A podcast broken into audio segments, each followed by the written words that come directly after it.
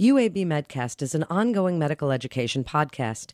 The UAB Division of Continuing Education designates that each episode of this enduring material is worth a maximum of 0.25 AMA PRA Category 1 credit. To collect credit, please visit uabmedicine.org/medcast and complete the episode's post-test. Welcome to UAB Medcast, a continuing education podcast for medical professionals, bringing knowledge to your world. Here's Melanie Cole. Welcome to the UAB Medcast. I'm Melanie Cole, and today we're discussing uterine transplants. Joining me for this fascinating segment is Dr. Paige Porrett. She's an associate professor of surgery and the director of VCA transplantation at UAB Medicine. Dr. Porrett, I'm so glad to have you with us. Before we get into this, you're new to UAB Medicine. Tell us a little bit about yourself. Hi, thanks, Melanie. Yes, I'm new to UAB Medicine. I come from the University of Pennsylvania, where I've been a surgeon and faculty member for the last almost 20 years. And I had the privilege of starting a uterus transplant program while at faculty at Penn with associates from the obstetrics and gynecology department. So then let's talk about uterine transplantation. Tell us first about the prevalence of uterine factor infertility and what are some of the causes that we know about? So, uterine factor infertility is a disease that affects many women around the globe. It has no specific targeted population, meaning it affects women of all ages, races, ethnicities, etc. Uh, uterine factor infertility is a type of infertility that we think affects approximately 200,000 women in the United States, but that is an estimate. The type of infertility, or specifically uterine factor infertility, that we're treating with uterus transplantation is something called absolute uterine factor infertility. And what that means is that the women seeking transplant or who are affected by this condition do not have a uterus in place. And that is because either she was born without a uterus, which is a congenital abnormality that is certainly seen, or because the uterus has been surgically removed. For example, um, for an early stage cervical cancer or because of a problem during delivery of a previous child. Well, tell us a little bit about this. How did it come about? How many of them have been done? Have they been successful? Tell us a little bit about really what's going on with uterine transplants. Right, thank you. So, uterus transplant and pun very much intended is certainly the new kid on the block in transplantation. So, the first successful live birth from a uterus transplant recipient was about six years ago in Gothenburg, Sweden, as part of a clinical research trial. And since that miraculous child was born, uterus transplant has sort of taken the world by storm. But that said, there are still only select centers in the world offering this new treatment for women and couples with uterine factor infertility. It's a complex medical and surgical procedure, which I'm happy to discuss the details of further. But there's been about 100 uterus transplants, we think, in the world performed to date. There are currently three uterus transplant centers um, in the United States. UAB will be the fourth. And to date, in the last four years or so, there's been approximately 30, 30 uterus transplants performed in the United States. From those 30 transplants, we've had approximately eight live births um, in the US alone, but we think collectively in the world that the number of children that have been born from uterus transplant recipients numbers approximately 40. That is so cool. So, as we're talking about the procedure, and I would like to hear you tell other providers some of the technical considerations, but I think one of the most important factors is going to be patient selection. Who's an ideal candidate? Tell us a little bit about what they have to undergo before you will even consider them as a candidate. Tell us a little bit about patient selection. Great. So, with patient selection, we have a couple of important considerations in mind. And these are some of these are central to what we do in organ transplant, the transplantation of vital organs, but many of these are unique to uterus. And the reason they're unique is because in transplantation, when we transplant vital organs, there is no alternative to death really for these patients who come to us for kidney or liver or heart transplants, for example. But uterus transplant is a completely elective and optional procedure. It is intended to improve the quality of life for the recipient, not to improve the length of life for the recipient. So this colors every aspect of our selection because these women have alternatives to a uterus transplant in order to build their family. And these are good options that do exist, although they are complex options, which is one of the reasons why women are seeking a third option, being uterus transplant. So they, these are women who have uterine factor infertility, specifically absolute uterine factor infertility and they're usually in their reproductive age range, which I'll say on average is from 21 to 40 years old.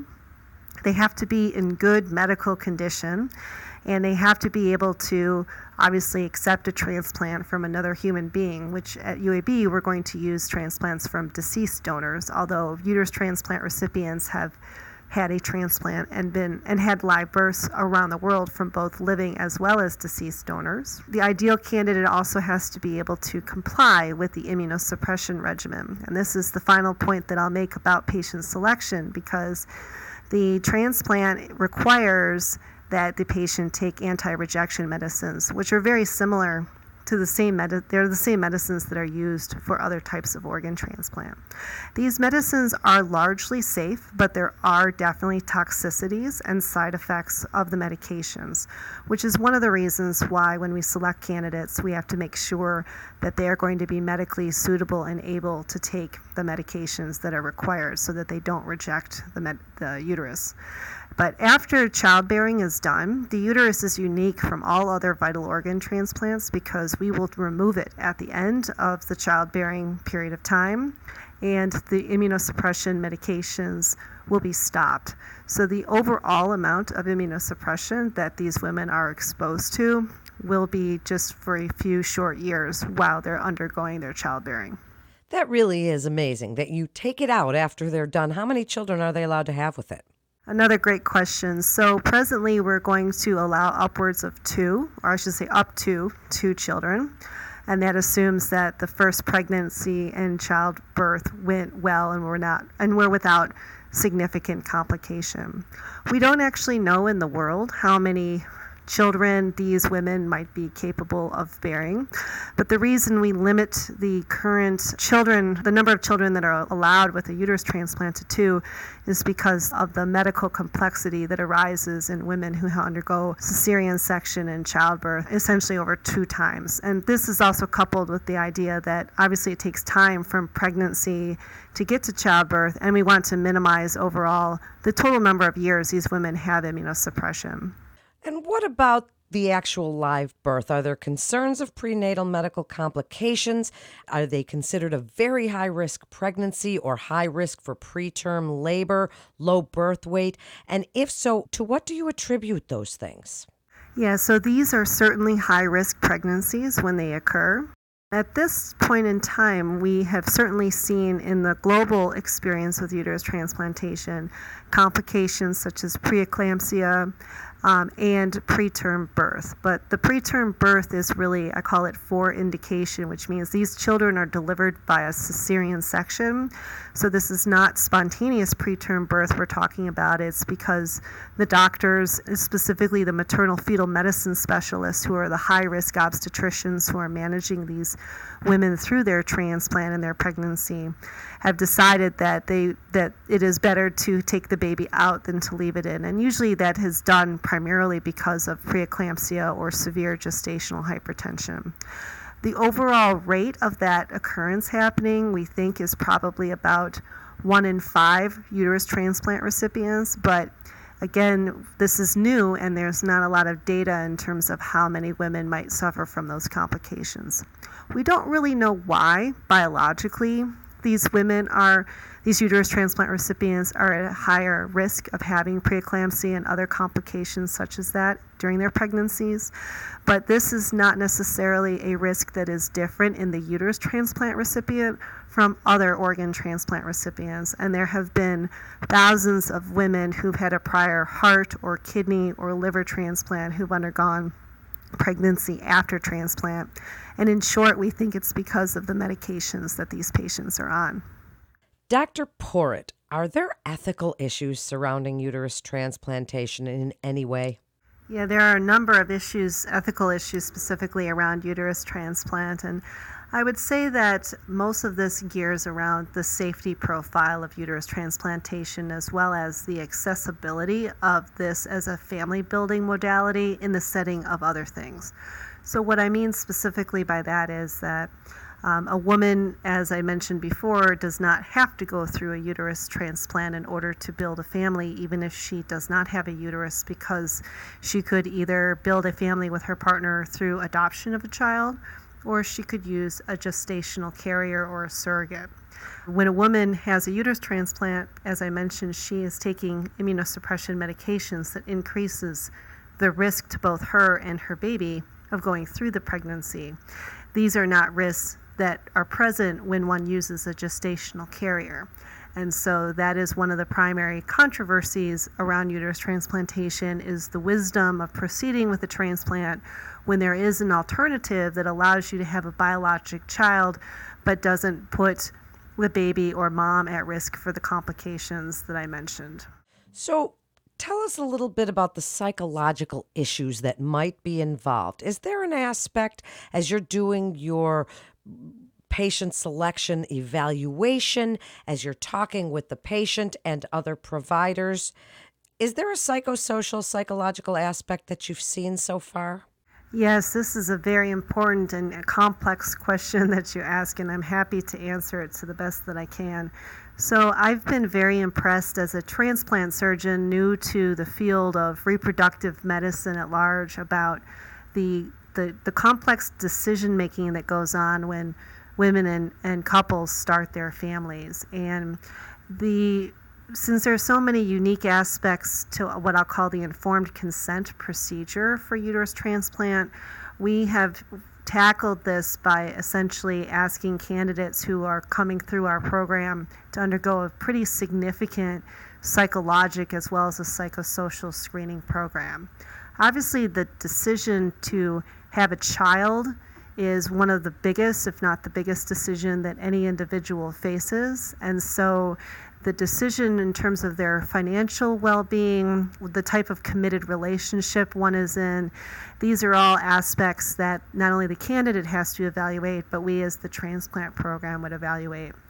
We also want to make sure that we understand the motivation for uterus transplantation from the candidates that come through. So, for example, if they have the option of taking, uh, of using a gestational carrier or adopting a child, what is it about the uterus transplant that's really motivating their behavior? Why would a candidate decide to take on additional medical risk when these other options are available? And that has given me personally a lot of insight into the struggles that these women and couples have undergone when it comes to dealing both with the diagnosis of uterine factor infertility as well as understanding the limitations on the access they have to a gestational carrier. And while not, I'll call it a specific psychologic dimension that we interrogate to a great extent, it's very interesting to hear women talk about what they perceive to be the benefit of a uterus transplant and why they would take on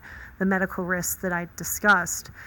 Some central issues that we hear about a lot are privacy and control, which I think are themes quite common within the reproductive medicine community, but are not as obvious to someone like me with a transplant surgery background. Are these still considered in the experimental stage? And have they been covered by research funding? Tell us a little bit about the program there at UAB. And if it becomes part of medical practice, is this going to be something that's very expensive? Do you see other programs like it showing up around the country? Tell us what you think will happen and, and if funding is involved. Great important questions. So this is part of my mission together in partnership with UAB is actually to make this as accessible to women as possible by hopefully pushing or propelling this field forward to the extent that uh, third party carriers and health insurance companies will actually pay for this. At present, the procedure is not paid for by health insurance companies. And so the up till this point in time within the United States and actually around the globe this is true everywhere, the uterus transplant programs have been funded exclusively by individual institutions and or research grants that actually are present at those institutions. So UAB has made a commitment to also supporting this with institutional dollars and resources However, one of the major pieces of work that we have in front of us is to actually advocate for this patient population who has not really had a seat at the table since the prior, the ways that people build families are not covered, right, by health insurance. You've never heard of anyone um, asking their healthcare insurance company to pay for the adoption costs, for example, that are associated with adoption, I mean, the fees. So this is new territory for the health insurance companies, and it's important work that UAB and myself, in partnership with them, are going to want to do to make this accessible to everybody who is in need. It is really something, and I'm so glad that you've joined UAB for this fascinating program. Before we wrap up, I'm sure that you are involved in this multidisciplinary team and that this is a very, very important part of this type of surgery and transplantation. Tell us a little bit about it and why it's so important, and to let referring physicians, people that are interested in your research, other providers that have questions, let them know what you would like the takeaway message to be from this podcast about the program that you started at UAB Medicine. Well, thank you for that opportunity. And to address the prior question, actually, that you had asked as well, this is still in the early stage phases, but at this point in time, there have been enough live births and transplants performed around the world that we think that we can offer this program to select candidates who are highly informed outside of the context of a formal clinical research trial. But that said, there are still many knowledge gaps that we have, and I'm hopeful that the candidates who come to UAB and elsewhere will still agree to participate in other elements of research as we learn from these individuals and make uterus transplant in the future safer and more uh, safer and better at the end of the day. But what I'd like to communicate to any individual listening to this, be it provider or potential patient, is that uterus transplant is about hope. And this is something, a new technology, an innovation that has not been previously available for a large community of individuals who, frankly, were afraid or unable to really come to their medical provider and tell them that they had this problem that because the medical community did not have a solution the solution that we have today. So i would really uh, encourage all both patients and providers to be open minded about this, to be eager to seek additional information to determine whether it's something that would be right for them. But I've been very impressed by how receptive both patients and the larger medical community have been about this, despite the controversy, because everybody understands very much how important it is for individuals who are starting families to have the choice about how they want to start their family, what the risks are that's involved. So, information is key here.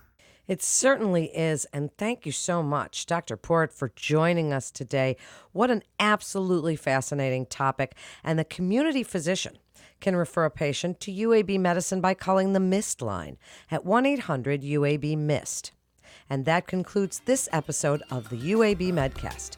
To refer your patients or for more information on resources available at UAB Medicine, please visit our website at uabmedicine.org/physician. Please also remember to subscribe, rate, and review this podcast and all the other UAB Medicine podcasts. I'm Melanie Cole.